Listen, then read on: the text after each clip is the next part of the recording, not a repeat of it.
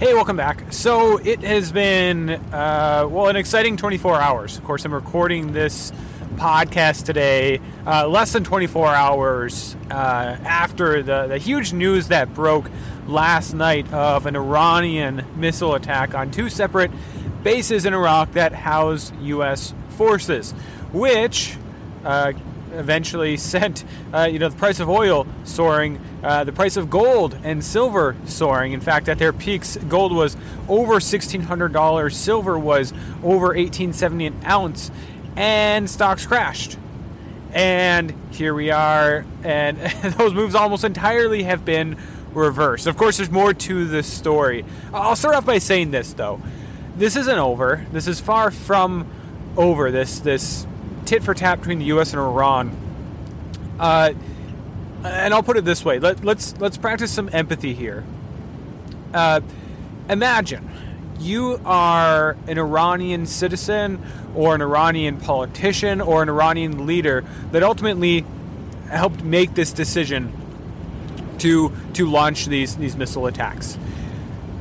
What were they in retaliation for? I mean, ultimately, they were in retaliation for the killing of one of the top leaders in the Iranian regime.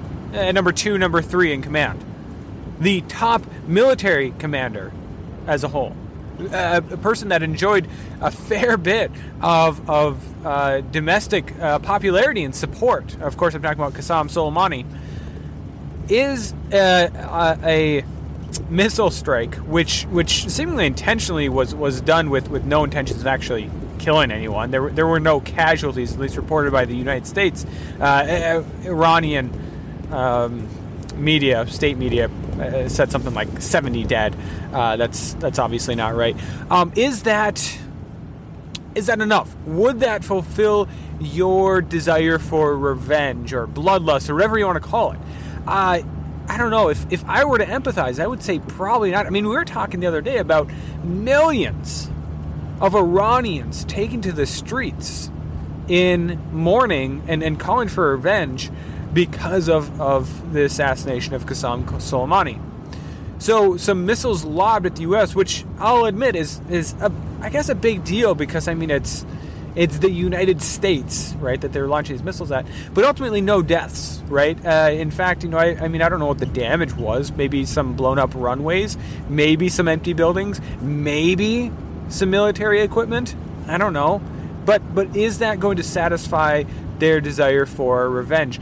I would guess not. And and that's why I, I don't think that this is is over quite yet. But more on that in a minute. Let's let's review what happened. So yesterday I was going to the gas station actually in the evening and and I uh, get a notification on my phone talking about the tax. I you know I, I quickly read through it, and and I guess for the next uh, few hours it was kind of watching media. How is the United States going to react from this? I knew that you know if the United States is going to retaliate tonight, it's it's going to take some time, uh, not only to lay out plans, which I'm sure to some extent have already been planned.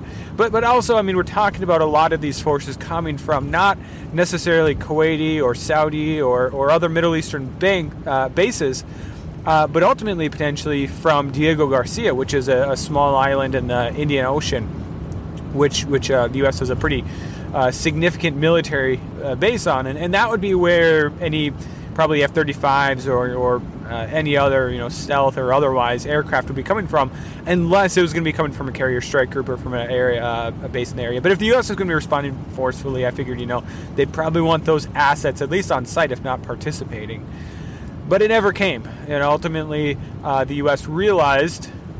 And, and who knows? There could have been communication behind the scenes between the U.S. and Iran, or, or Iran and Russia and Russia with the United States, or whatever, by whatever channels, that the attack was it, it, it didn't kill anyone, and, and, and that seemed to be, I guess, the uh, the law the line in the, the sand that, that Trump had had apparently drawn, and so of course he, he tweeted out and, and, and then gave a speech today, basically saying uh, they're backing off, a de-escalation for the time being, I guess, and. Uh, the U.S. is going to be responding through increased sanctions on Iran, which uh, look, I mean, we have to remember that, that a big part of this conflict in the first place was because of sanctions. So, so more at, I don't know if that's going to de-escalate. That might just infuriate them. But, but if anything, maybe it gives a bit of a win to, to, to Trump and, and some of his uh, allies that maybe think he wasn't forceful enough with his response.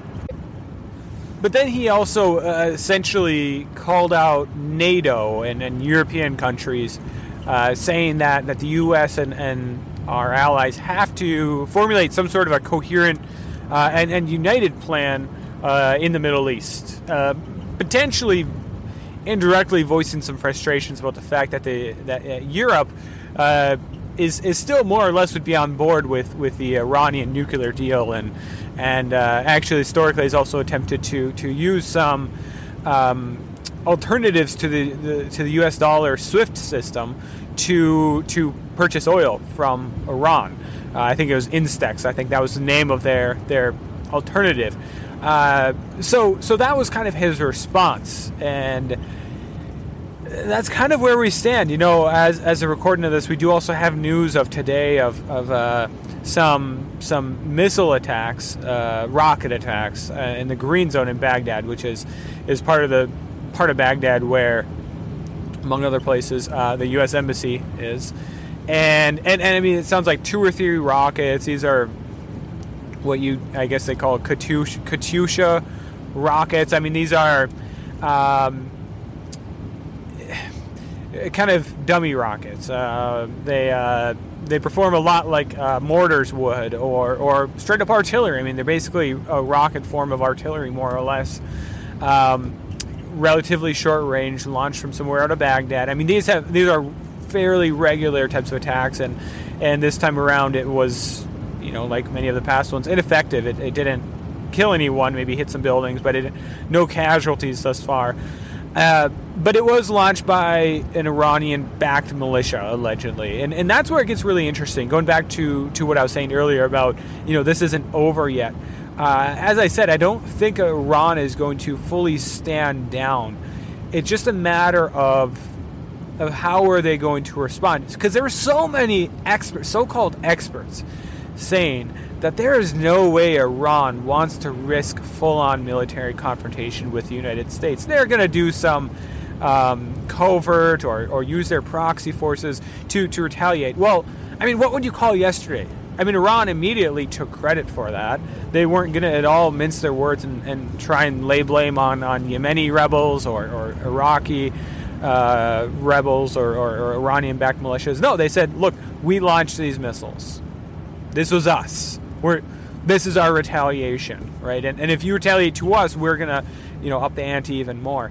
Uh, that was risky, and again, we don't know the behind the scenes communication. If Russia acted as a broker, or if U.S. and Iran had direct communication, eh, we, we don't know. Okay, but it certainly appeared risky, even so risky that well, we'll, we'll talk more about the airline shot down in, in Iran, but but it certainly suggests that, that this was a, a fairly risky uh, attack by Iran, right? They were threatening open war with the United States. They were threatening, uh, there was a huge threat of the U.S. Um, launching major airstrikes on, on their forces, and, and in turn, uh, major strikes being carried against U.S. forces. So those exports were, were wrong. I mean, they, they usually gave themselves an out that there's a small chance, but but we don't think it would be in their best interest. Well, they, I mean, they did do something, right? However, they were right in saying that Iran probably will respond through other means. And, and of course, it's a question of what are those means. Uh, we, we have some ideas, and I've talked about them in the past the, the Strait of Hormuz. Uh, and, and shipping, oil shipping, the oil market as a whole. They could use that as a bargaining chip uh, also, their their proxy forces, whether it's Syria, Hezbollah, uh, militias in Iraq, uh, Houthi rebels in Yemen, those could all be used to target U.S. forces, target our allies in the region, Saudi Arabia, Israel, etc. And, and and I think we're going to be waiting for something like that to happen. Now, you have to keep in mind that's probably not going to come tomorrow. I mean, yeah, these attacks on, on the Green Zone in Baghdad, that might you know continue on, on a small scale indefinitely. Um, but some major plans may take a while to to uh, ultimately come to fruition. I mean, that's in the past that's been the nature of, of Iran to to bide their time in these types of situations. So, I mean, like I said, retaliation is coming. I, I think it's foolish to think that this is this is over. Um, in fact, I wouldn't be surprised to see episodes like this in, in the future. You know, not unlike with with uh, Syria. If I remember correctly, there were two separate attacks that the U.S. carried out on Syria. Uh, I wouldn't be surprised to see um, the U.S. Uh, in response to some perceived retaliation, uh, again beginning carrying out some some attacks on, on Iran or, or in Syria or something along those lines, to again show that that we're serious, that we're we're uh, not backing down, that we're not going to let these things go go unchecked anymore. Unless, eh, of course, I'm, I'm talking all from from Iranian and, and from from maybe Trump administration perspective, right? I'm, these aren't necessarily my own views. I'm just saying this is this is what they're going to be saying, anyways. Um, so it's far from over. It's just a matter of how will Iran uh, continue to retaliate. Uh, how significant will it be, and and when will this war go go hot again? I mean, I, I see little chance for de-escalation or diplomacy at this point in time. It's just not. For all this talk about is it really in everyone's interest for total war? Well, I, what I can tell you is that diplomacy certainly is not in the interest of, of Donald Trump at this point in time. Why would he? Right? And and you have to question is it in the best interest of Iran? And, and to be clear, I mean, Iran has attempted diplomacy in the past.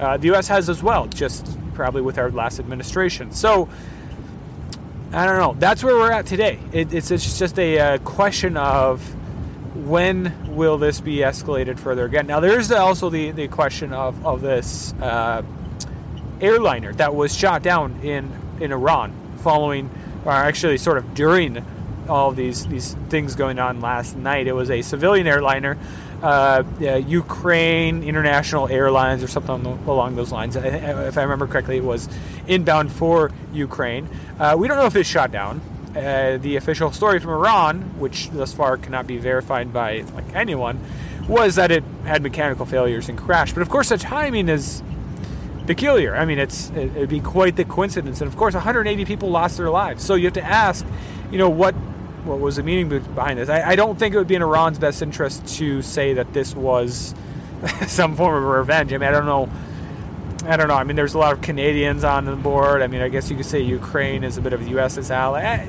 It just doesn't jive, right? More likely, Iran or some, you know, S300 operator or, or something like that was was getting antsy, and they saw this huge radar signature and they panicked or, or they figured or they were given orders to, to shoot it down because it could potentially be U.S. forces. So they, they shot the missile and, and took it down. Now, of course, this is all conjecture. We don't know because Iran has basically refused to turn over the black box to Boeing because of all this going on. Some experts have said that yeah, it was shot down. We may never know, but but it's certainly a storyline to follow. Um, yeah, I don't know. I mean, that could certainly. It wouldn't look good for Iran if they shot down one of those airliners within their own borders, especially given the history with the uh, with the Iranian airliner that was shot down back in the late 80s or early 90s by, by a U.S. naval vessel. Uh, it was civilian, and, and, again, kind of similar situation. If this one was ultimately shot down, it was a. Uh, we thought it was military, and, and of course it wasn't. And and that was the U.S. story. Iran, of course, said no. This was you, you did this on purpose. This is terrorism, essentially, and, it's gonna. Uh, they said, you know, this, and, and, we said that, and whatever. Um, one of those types of deals. But uh, again, another storyline to follow. So, anyways, to, to wrap things up, this is far from over. I think the same is true for precious metals and, and for the markets. Uh, it's crazy how much stocks have risen following this. Precious metals are, are back down into the 1550 range for gold, around $18 for silver, kind of back to where they were before all this started, maybe at the beginning of the week.